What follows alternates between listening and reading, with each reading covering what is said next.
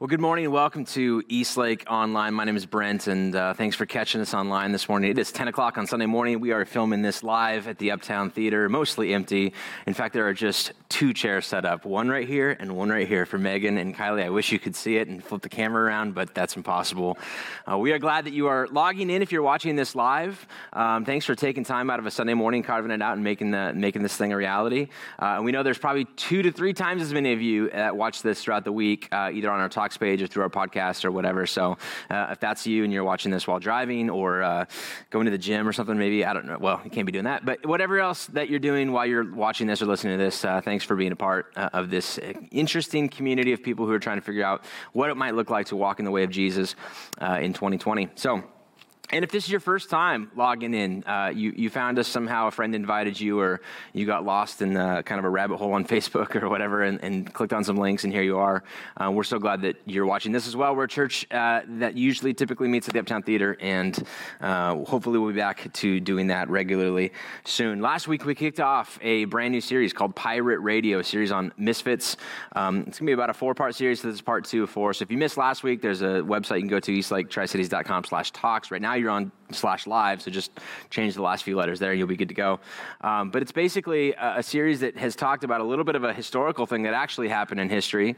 Uh, back in the mid 1960s, there existed boats that would anchor offshore in the North Sea and broadcast illegal radio stations back over to the UK mainland, playing songs that were either banned from the radio for their content uh, or just limited in terms of their airplay and the time frame that they were able to play. They would only allow them to play certain songs or styles styles of uh, genres of songs of music uh, on Sunday afternoons at four o'clock, and you know who wants to listen to radio at four o'clock on a Sunday? Um, and so these uh, this, these radio stations, these people would be like, "We want to play our music," and it was like popular music. This was the chart-topping stuff at the time. This was uh, the Rolling Stones, the Beatles, the Who, the, all of the bands that were super big uh, and so limited. And so they would broadcast offshore and do these things, and eventually, at the peak of their powers, uh, would, they, the the time frame ran for about four years. And at the peak of their powers in about year three, they had about 25 million UK listeners, which was about half the population at the time. And it was driving the uh, mainland stations nuts uh, because they weren't paying all the rights, they weren't doing all the things, they were doing whatever they wanted to do and being very. Um, rebellious at its core, or and they, they, called it pirate radio essentially because we know from like history, world history, um, that pirates have always kind of found this unique way of doing things. Like the systems are in place and the world kind of operates in this way, and they feel like um, that's kind of setting us up to fail. They feel like uh, we can't get involved in that, or or it's too corporate, or it's too uh, I don't know uh, polished. It's too something, and we feel like we can meet a need in this way, and so we're going to rob from these boats. And we're gonna, and I've been reading up on pirates too, and I've been like watching the pirates movie, so I'm like super like into that kind of stuff. And um, anyways, so, so that's that was interesting. They called this this this idea of kind of this new paradigm shift in terms of how to manage broadcasting pirate. Right? It's not because they played pirate music, because what is that even? Anyways, um, uh, but it was it was very much a um, entry feels blocked for us, and it doesn't feel like there's a way for us to win. Uh, and we kind of want our own freedom and our own um, things to do. And it, it was very much a uh, a battle that rises up every once in a while um, about like this idea of capital versus labor, capital versus labor, and uh, every once in a while, when the pain of staying the same um, is uh, too much, and I'd rather just make a shift and a change. The pain of change is, is lower than the pain of changing the same or staying the same. Then we then something happens. Then then uh, uh, industries are disrupted, right? And so uh, that's exactly what took place in there. It's what took place in the pirate history of the 17th century, and uh, we get what we know as pirate radio in this way. Long before um, Spotify, long before Apple Music and listening to songs on YouTube, and even before you could buy individual songs on iTunes, the music industry made you, I don't know if you know this, because if you're less than like 30, you probably didn't know this, but they made you buy entire albums if you wanted access to like one or two of the songs that were on the radio, um, which, and there'd be like 20 bucks. You'd go to like the mall, you'd go to FYE, or you'd go to uh, like Hastings, uh, all, all, these stores that don't exist anymore because of this reason right here. Um, and they would charge you like 20 bucks for a CD, which doesn't sound like much to you, but like based on inflation, that felt like about $200. Um, and then the worst part about it is there was 12 songs or 14 songs or whatever, and eight of them sucked sucked, and four of them were decent, and one of them was good. Like that's how that sort of thing um, worked. Uh, so, uh, in light of that industry, and there was so much control in that, along came this thing called Napster, right? Um, and uh, or uh, if you were a good Christian boy like me, Napster felt like too illegal, so you'd go LimeWire. But it's the same thing: peer to peer sharing, BitTorrent sort of stuff in that way. With a single click of a button, I could get the entire Oasis album in a moment and for free. I would just click download, and boom, Seven hours later, it was on my Microsoft Zune, ready to be played in my ears uh, for this. And we've all done, and that's like very pirate material. You're like, Microsoft Zunes, totally forgot about those. Me too. Um, uh, pirate that's that that was like that pirate way of life. We've all done pirate things at, at, times. If you've ever bought a cheap dvd or a knockoff dolce gabbana purse or movado watch on the streets of new york city or seattle or whatever um, and you would be like oh mine's real. It's not. We know that. It's fine. Pirate that's pirate kind of stuff. If you've ever photocopy, uh, photocopied a chapter of a book and given it to uh, a friend or say like your entire church board or whatever. Like that's pirate sort of stuff. Um, if you've ever not been invited to a party uh, and you ended up you're like i don't even want to go to that stupid party anyways. So you start your own party and then you invite all the people that you know were invited to that other party that makes you not a good friend and then maybe also a little bit of a pirate. Like that's those two things are sort of related. If you've ever walked up the ramp at the uptown theater after an east lake service and walked directly past the blue bins that clearly say please put your stuff in here and walked out with one of our blue pens and taken it home because now you've got 300 at home that's pirate like material right there. You are a pirate. And just like open full confession, like my wife has a drawer at home full of blue pens. It's right next to my bathroom sink, but it's that's her collection of pens. If you've ever felt like the church, and when I say church, I mean capital C church, not like this local expression of the church, but like the church as a whole, isn't really a welcoming place for somebody like you, if you've ever felt like entry feels sort of blocked, um, you have gone off the kind of MO of uh, I'm spiritual, but I'm not like particularly religious. And then I would say to you to that, like everybody's religious, whether you like it or not. So you would say, okay, fine, I'm religious, but I'm like not into like that whole organized religion thing. I've never felt committed or ne- I've never felt like it was necessary to be committed to a local expression of a church. I just kind of figured this out on my own. Then perhaps last week's message, um, like, uh, kind of scratches that itch for that pirate piece uh, inside of you. Jesus um, has this conversation. He's teaching and um, it's in the in Matthew later on, in, after he's kind of done a bunch of stuff and he's got a crowd of people, his disciples or followers or whatever, and he has the issues, these woes to these Pharisees. And the very first one is, in the Pharisees, the religious leaders of the day, the people in, in, control, in charge, the pastors of the day, or whatever, he looks at them and he says, Woe to you, you're obsessed with making it difficult for people um, to come to know God. You're, you're, you, uh, you're obsessed with making it difficult, like keeping it an exclusive thing to be connected to um, a, a, religious synagogue or just in general a, a, life that is kind of spiritual in that way, um, which contr- you know, contradicts the verse that we've talked about a lot. And if you've ever gone through 101, you know that this is kind of our theme verse as a church. Um, but in Acts chapter 15, there's a Jerusalem council, and James, the brother of Jesus, stands up, and, and amidst everybody who is kind of trying to make sense of what do we do with this whole Jesus person, this new teaching. And we got Judaism, but we've also got this new like branch of Christianity in this way. And he says, it's my theory, it's my guess, it's my interpretation that we should not make it difficult for people who are trying to follow, find and follow Jesus. And that's been, those are the two different contrasts. Like pirates, pirates look at uh, controlled systems and say, I'm going to get through, I'm going to fight through, I'm going to find a way. Um, and that uh, there's an understanding for that. Like systems get closed. That's how things work. Whenever people get into a club, they want to make it. Once I'm in, I want to make it really hard for other people to get in. That makes the exclusivity of my involvement in this make me feel like a better person for it.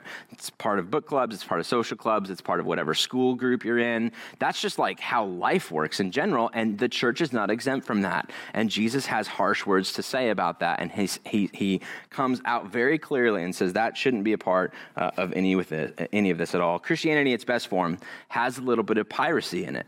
It has a little bit of, if this feels blocked, let's push through, let's find a different way. Now, to be fair, in its worst form, it can also be complicit in keeping people out. And we've had a long history of that. So perhaps, and this is what the series is about, perhaps the church would do well to operate as some sort of a pirate radio, beaming a signal back to a status quo t- sort of world, saying there's a different way to be able to do all of this. So, um, that's been why we're doing this, and uh, we've been looking at some of the subversive uh, p- passages of Jesus' ministry and his, his words and, and what that early church sort of looked like. So today, we are going to be in Luke chapter 4, um, looking at one of the most, I think, polarizing or stands out or really setting the tone for what he wants his ministry to be known for and it to be uh, about.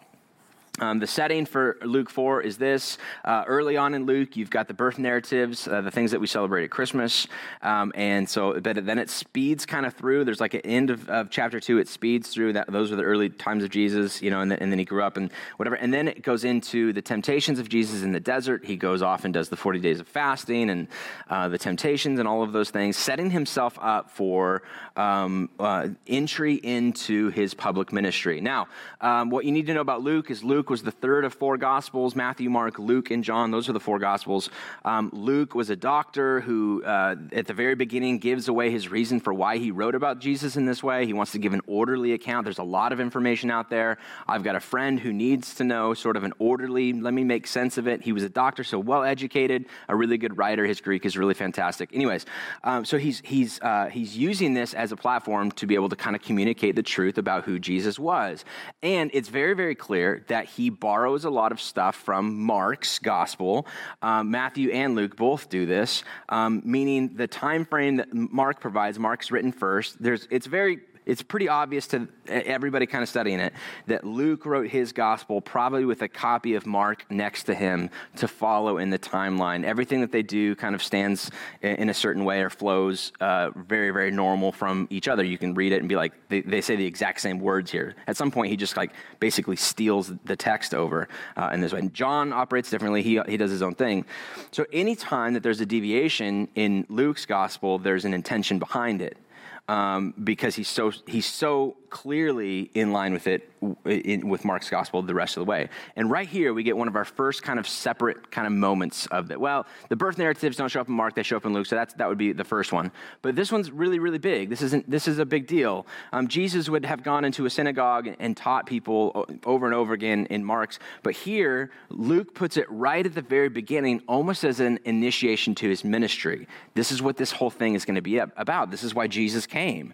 And and in Mark's teaching sort of things, um, he would say that he went in and taught the people, and it was great. And here in Luke, we get like a specific passage of the sermon that Jesus taught. So this is this is good stuff. This is like that's the preface for why this is all important. All right. So we're going to jump into chapter four, uh, verse sixteen. It's going to be on the screens, and if you text the word notes to ninety-seven thousand on your phone, you'll get a copy of the whole thing because I'm going to go through it a little bit fast. Uh, so, anyways, on the Sabbath day he, Jesus, went into the synagogue that was like the Jewish kind of church at the time, right? As was his custom, meaning this wasn't a new thing. This wasn't out of the ordinary. He probably did this a lot. Luke's making comments about this. This wasn't unique. He stood up to read, and the uh, scroll of the uh, prophet Isaiah was handed to him. Um, so the format that we know of, based on kind of research and whatever, is that their their sort of format as a service operated in this way. Um, they would gather together on, on, the, on the Sabbath, and we don't at certain some certain time, right? They would uh, read the Shema together, which for them was Deuteronomy chapter six, the, their very first part of that, which is "Hear, O Israel, the Lord your God is one. Love the Lord your God with all your heart, soul, strength, and mind." That was like the core verse. Every week we get together, we remember that we are a chosen people of God, and that God is one, and, and that we have a unique relationship with him. Uh, at that point, then they would go on to some like standard prayers. They would read from the Torah, which is the law books. Math, uh, sorry, Genesis, Exodus, Leviticus, Numbers, Deuteronomy, and then as a as a result of reading the law and what makes us set apart, then they would read through the prophets. And in the prophets, then the prophets, if you know, if you study the Old Testament, are basically um, their way of saying through our history we've had this access to the law, and sometimes we've got it right, but most of the time we've got it wrong. And there are punishments and, and uh, consequences. And whenever we forget to be who we are supposed to be, there's there's somebody that's calling us back to what uh, the right way of doing things is. And the prophets operated in that way for them in a big way. So every week they would read about what they were supposed to do and why they got it wrong and why, probably trying to make sense of why Israel at this time is operating as an oppressed country, why we're living in occupied space. We had the Greeks, the Romans, the Persians. We've had everybody kind of come in and had their way with us. And we are just kind of like always under the feet of some sort of empire. Whatever the current world empire is at the time, uh, for four generations, it's been us us working for somebody else, paying taxes to support lifestyles back at the capital that don't affect us. We have not been in control of our own human identity since the time of Solomon and David and all of those kings back in like the heyday. And the result, and the reason is because we just can't seem to get this right. So when we gather together, we remember who we are. We remember what we were supposed to do, and remember, and we read about the prophets about how we got it wrong, so that then it would follow with instructions on how to kind of live rightly and then it would end with a benediction. So, if that sounds familiar, it's a lot like what we do on a Sunday morning. Like the model hasn't changed for thousands of years. We gather together, I don't read the Shema each week, but I remind us of who we are, we remind us of instructions about what it means to get it wrong, we, and interpretations on this, and then we get a read a benediction, and we go on our way and do our thing. So, uh, you know, all these people come along every once in a while and be like, why does church like look the same now? Why, why can't we do it differently? It's fine. It's an, an honest look, and I get it, but um, it's not like we just pulled this out of thin air. We're pulling this from a scenario that is kind of expedited for us or given to us uh, early on. Anyway, so he this is his context for reading Isaiah. He's he's in charge of the teaching for that day. He reads from Isaiah, unrolling the scroll because they didn't have a Bible. They wouldn't say open up, you know, your YouVersion on your you know app or on your phone or whatever. Um, unrolling it, he found the place where it is written, and then he's going to go on and he's going to read this. And here's what it says in verse 18, quoting from Isaiah chapter 61 a real common text, by the way. This text, imagine being a people group who at one point was a young, fledgling, uh, fledgling nation out of Egypt, coming out of slavery, and then all of a sudden everything you're doing is right. You're, you're winning, you're, you're, you're growing as a nation, the wealth is increasing. You build this temple that other kings and queens like admire. Um, they look at you and think, I don't know what God or gods you're serving, but whatever it is, it's working. And you're having this massive success rate, and then all of a sudden it just stops, and now you're behind, and now you're you're, you're constantly being exposed to an empire who has their foot on your throat and are basically forcing you to kind of do their bidding and do their will. And imagine wanting to get back to having that freedom once again. Imagine having having having um, grown from generation to generation. We're all, you know, if you're watching this, you're probably from America. Uh, in your entire life, we've probably led the world in like GDP and, and wealth, and it's there's never been threat of occupant, you know, being occupied by somebody else. Okay, um, so we, we know nothing about this. We are we are the ones in control, um, and so this this reads a little bit differently. It, it's really hard for us to get our mindset in that way. So, but Imagine this for them The Spirit of the Lord is on me because he has anointed me to proclaim good news to the poor. He has sent me to proclaim freedom for the prisoners and recovery of sight for the blind, to set the oppressed free, to proclaim the year of the Lord's favor. This is a a message of hope. This would be a thing that they would cling to. Um, if you were, if you were hurting, if you were broken, if you felt like everything was against you, if you feel like there's nothing that you could do to kind of get a, a leg up, if there's no way to kind of break through, this is a pirate text right here if you're if you're experiencing um, like the nepotism at work and you just can't seem to break through, or, or if, if you're a person of color and, and it feels like I, I, I like you you can feel tangibly a systemic racism in this way, this would be a verse that would be like, oh my gosh, I this verse speaks to me. I can get behind this. Even if you're not religious, you look at this and be like, who wouldn't want this? This, if this was what the church was about, if this was what it was about, then that would be a little bit differently. And I know here's the thing about this verse um, as pirate sort of esque as it is, um, there are a couple different ways that it can be taken and has been taken historically. Uh, this can be seen as a spiritual verse, um, the sort of freedom that is, is involved is sort of a forgiveness, because the same word is used uh, to kind of operate in forgiveness, or forgiveness, or, uh, you know, or freedom from addiction, or from my own sin, or from myself. Um, recovery of sight for the blind can be uh, like a spirit. You can like do a spiritual take on that. I was blinded to my own, you know, sins. I was blinded to my own way of life. I was lost in, in, in and of myself um, set the oppressed free. I've, I've, had this, you know, you can read this as spiritual. You can also read this entirely as socioeconomical and say, um, no, he's talking about literal sight for blind people. He's talking about literal prisoners who can't experience freedom uh, and literal oppression that Jesus' message of liberation, uh, liberation theology has come to kind of expose and, and free these people from it. There's two different ways, and probably based on kind of your upbringing and where you come from, you probably read this in, in one of those two ways, and that's fine. I, I would say that the uh, I can't, I'm probably not going to change your mind in 20 minutes on a Sunday, especially watching this online where you have the ability to just click a button and I go away. Um, uh, so my, my only th- thought for you on this is what if, what if all of the things that you currently think about this thing are true, right?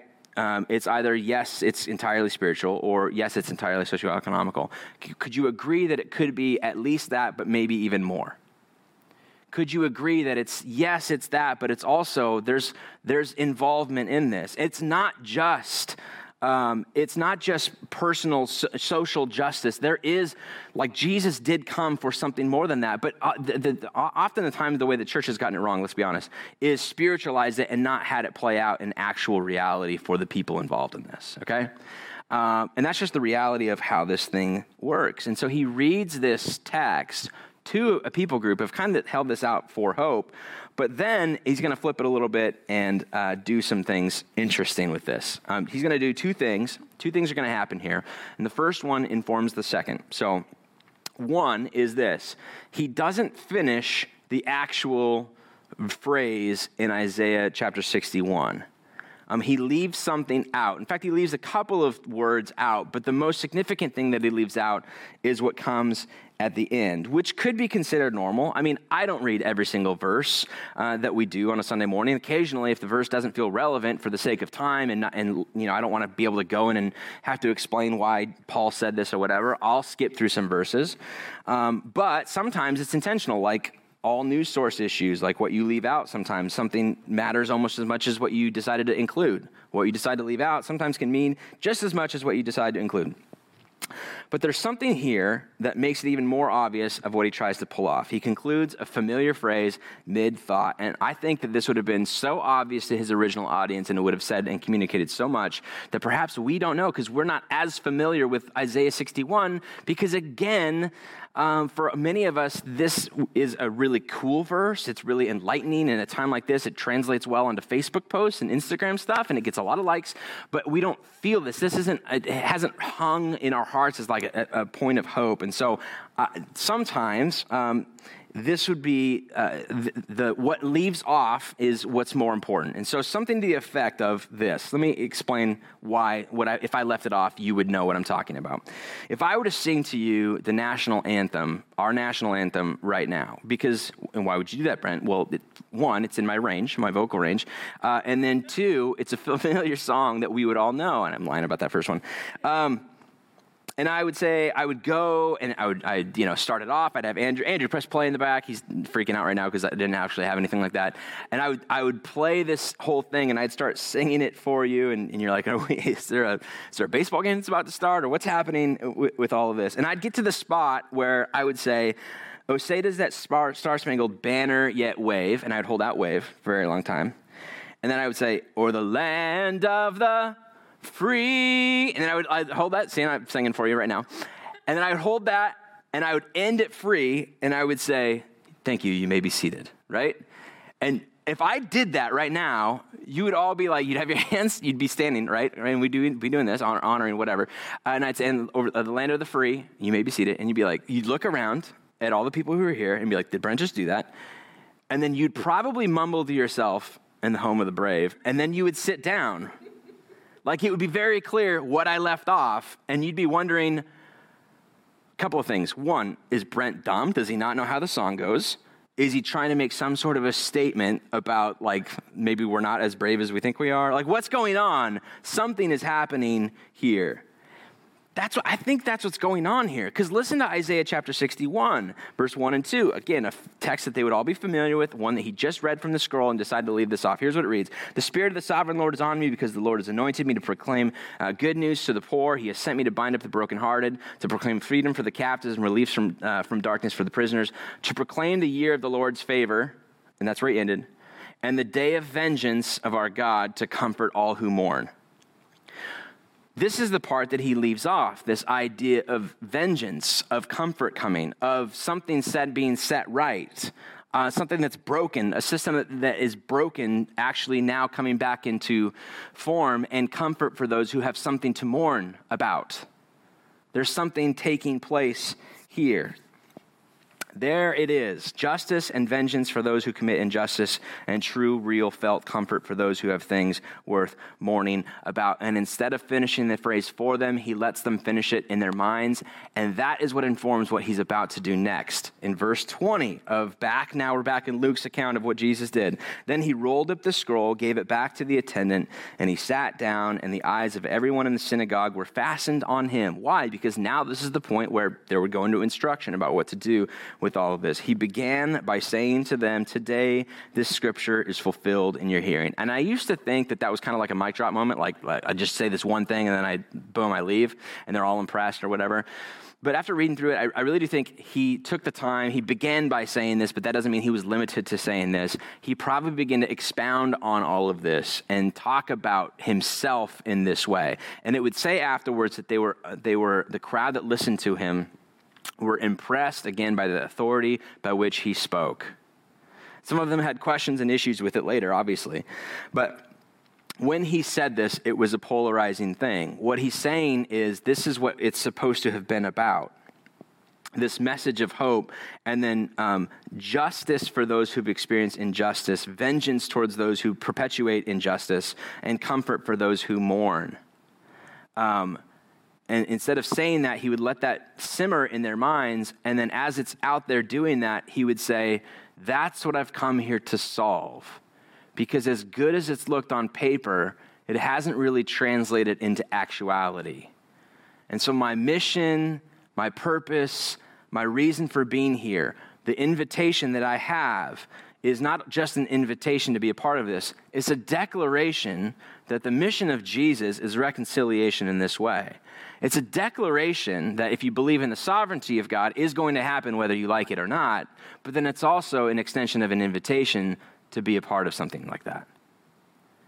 It's a declaration and it's an invitation that Jesus' ministry is not just about gathering. It's almost as if he's saying, We've gathered together enough to talk about it now we're actually going to do something about it. Because one of the things that he says in here is this idea of the year of the Lord, and, and this would be a phrase, um, that, that whole verse would be a very powerful context for what they had called the year of Jubilee, which in their way of doing things, when they had a chance to form their own government and do the way that, you know, they've, they had experienced oppression, they had uh, experienced, uh, uh, or um, uh, experienced systemic uh, economic um, things that would be like the rich get richer, the poor get poorer, and as a way to kind of uh, counter counter that, they said, when we get in control, we will do this thing called the year of Jubilee. And every seven years, all debts will be released. Everything will kind of go back to normal. It's a, just a big giant reset so that nobody can just pass down generational wealth upon generational wealth and generational wealth. Like, we are going to do this as a community. This is going to be a powerful piece of us. And then we're going to do this like year of the Jubilee of Jubilee. So every 49 years, we're going to do something that's like, it's a massive reset. So, like, everything literally is back to normal. We're all back to to kind of square one on this, and we everybody gets a fresh start in this way, which can sound good. It can sound, and they had their ways of negotiating this, and they had their ways of dealing with uh, things so that people couldn't abuse the system, and, and, they developed it. But uh, essentially, it was a way for them to uh, realize, listen, wealth has a way of tricking people into think that they. Des- deserve it or owed it or this, or um, they, we get blinded to the way that economic oppression can take place. And so we are going to foresee that and fix the system. The problem that they have is that they were never in a, they, eventually, they lost their ability to kind of uh, manage that or administer that because they were under oppressive empires, right? So they can't operate in this way. So there's good evidence that the year of Jubilee really never took off like it should have. On paper, it looks good, but it really wasn't being practiced partly because they couldn't. Romans, Greeks, everybody wouldn't let them do it, and partly because when you're rich, it's really hard to kind of part with your riches because your identity is so trapped in your wealth and you're in control. And then all of a sudden, this sounded like a good idea when you were on the other side of it, but now that you have it and you're going to lose something, it doesn't sound like a good idea. And so they almost talk themselves out of these things. And whether it falls into one of these two categories or how much or what percentages, who knows. But eventually, essentially, this idea of we've experienced slavery, we don't want to be a part of that again, we're going to do it differently in our way, didn't translate to actual playing out of it. So Jesus shows up. He reads from it. He reminds them of where they came from and what the original mindset was from this. And then says, Listen, I'm declaring that this incoming kingdom that I'm bringing forth is going to highlight this and factor this in. And now this is an invitation to be a part of it. And he's going to go out and he's going to reach the unreached. He's going to talk to the people who weren't qualified enough to be able to be a part of the church, who typically were excluded and left out from a social behavior standpoint, from an economic standpoint. He would talk to all sorts of groups in this way. Yes, he would heal their actual, bring physical healing to their eyesight, but he would also enlighten the people who were so rich who would come to him with questions about what do I got to do to inherit eternal life. And he would say, Listen, it's really hard for you because you have so much stuff and your identity is going to be wrapped up in your stuff. It would be so much easier for a camel to enter into the eye of a needle than for you to understand that my identity is not in my stuff because you just got too much stuff, man. This is his way of saying, and, and, Luke puts this at the very beginning of this to try and give us a lens by which to look through and say, this was Jesus' ministry as a whole. It had all kinds of things to do with uh, like uh, uh, financial, like uh, it had so much things to do with spiritual stuff, absolutely, but it was very much a freeing thing for those as well who felt the physical bonds of oppression, the physical bonds of this. Those who, if left to themselves, would probably engage in pirate sort of activity. And he says, It's pirate radio. I'm beaming this to you. I'm showing you that this is what I want to be about, and you get invited to be a, a part of this. You've talked about it long enough. I know in your minds it's been there. We've got this history, it's in our books, but you're just not actually doing it. So I'm going to help you begin to do it. His message was not centered around time spent in dedicated worship and contemplation in his temple, but about social justice and release from captivity. And we, we would be remiss as a church if we didn't see that. Now, are we going to continue to gather, to gather together and talk about it? Yes, because when you know better, you do better, all that kind of stuff. But if that's not playing out in our each and individual lives, then we're missing the part, we're missing a piece of what Jesus came to be. And then we would have to kind of read this text and hear what he left out and feel a little bit convicted about this vengeance for those who are committing injustice and comfort for those who have something to mourn about. So, this powerful text then continues to set the stage for why I think that Christianity, when it's done in its purest form as possible. I know we're biased, it'll never be purest. It'll never be purest on the side of eternity. But if, if we're not looking for ways to side uh, to benefit those who are economically disenfranchised and uh, broken physically, broken spiritually, um, then we're missing out on Jesus. Um, we're missing out on his invitation and his declaration that this is what the kingdom of heaven looks like. So, we're going to continue to talk about pirate radio attacks for the next couple of weeks. Hope you can join us uh, for uh, those last two parts of this series. All right, as we end today, I just have a couple of quick announcements. One uh, is uh, the Connect card that's just below this screen if you're watching this online right now. Um, if you would let us know uh, that you're out there. You, sometimes I feel like I'm just talking to a camera. It's always nice to see the names coming through, but don't do it as just a personal affirmation to your pastor, even though I like that. Um, also, it's a spot to be able to communicate um, things that you're going through in life, prayer requests, life updates, whatever else uh, that we can kind of play a part in, uh, especially during this kind of stay away, stay at home sort of model. Um, and we we read through this every single week, just so you know. If you are a first time guest, let us know you're here. And in that way, too, mark that box that says first time guest on there. We donate money to a different organization doing good things locally and globally for the month of June. My Friend's Place over in Kennewick is a homeless teen shelter for kids who need a spot. Well, things get figured out at home. Let us know you're here. Someone know how much to donate. And uh, yeah, and then like uh, Philip said in the video, keep checking on the community marketplace. We are hopeful uh, that news um, and opportunities shift in the near future to be able to do some sort of community outside of just watching this individually. But um, we hope you're staying safe, staying healthy. I'm going to read a benediction for you and then get you on your way. Here's what it says. Lord, free us from our self deception and attune our hearts to your spirit, that we might remember how you humbled yourself and learn to serve one another, whatever our disagreements. Amen. May that go with you this week, whatever it is you're facing. Have a great week, guys. We'll see you next week for part three of Pirate Radio.